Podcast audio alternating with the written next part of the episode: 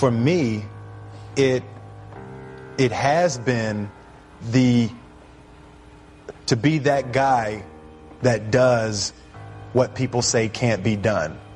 You know, and I think it started with uh, trying to please my mother and trying to please my grandmother, and they always wanted higher for me. They always wanted more for me, and it got to the point that I wanted to be something. I wanted to be somebody, and it it made me uh, choose certain roles.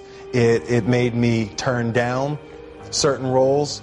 Um, there is more more than an image that I want to project. I want to be the person that is the first person there and the last person to leave. That's who I want to be because I think that the the road to success is through commitment and through the strength to drive through that commitment when it gets hard. And it is going to get hard and you're going to want to quit sometimes, but it'll be colored by who you are and more who you want to be. I definitely found that uh, wanting to be an actor stems from wanting to be somebody. My mom wanted me to be a truck driver because that would mean I'd make $24,000 a year if I went to Truck Masters. And that would be twice what my father made. And she thought that would happen, but something inside of me said, I don't want to drive a truck. There's something else that matters more to me. And I decided I was not going to go for money instead of passion. And uh, the rewards have been pretty amazingly better than being a truck driver. It's not bad being a truck driver, it's just not what I was after. And I, I look back, and one of the things that helped me was my original teacher, Jim Rohn, who was a personal development speaker I went to hear when I was 17. He said something the first time I heard him, and he said, You know, it's really simple. If you want life to change, you got to change. If you want life to be better, you've got to get better. It's the only way it happens. And luck will show up for people and it'll leave them. But if you're constantly improving who you are and what you give, game over. See if you can find some ways to multiply your value to the marketplace. And he said your income will immediately start to change. See, if you go through life holding back, and most of us do, most of us, if we ask ourselves, have we done all we can do? Most of us will have to answer, no, we haven't. We've been holding back. We have ideas that we don't act on, things we want to do. We're afraid to take chances.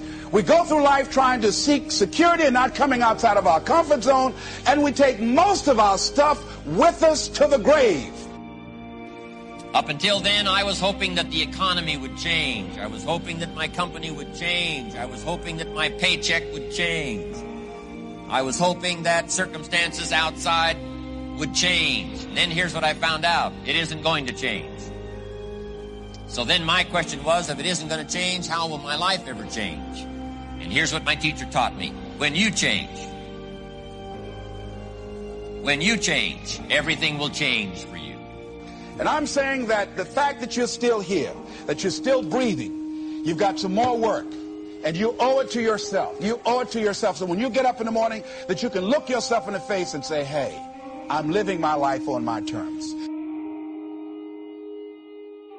Change your question, change your life. When it comes to planning your life, I want to get you to learn to ask three questions now. The question you want to ask yourself is, what do I want?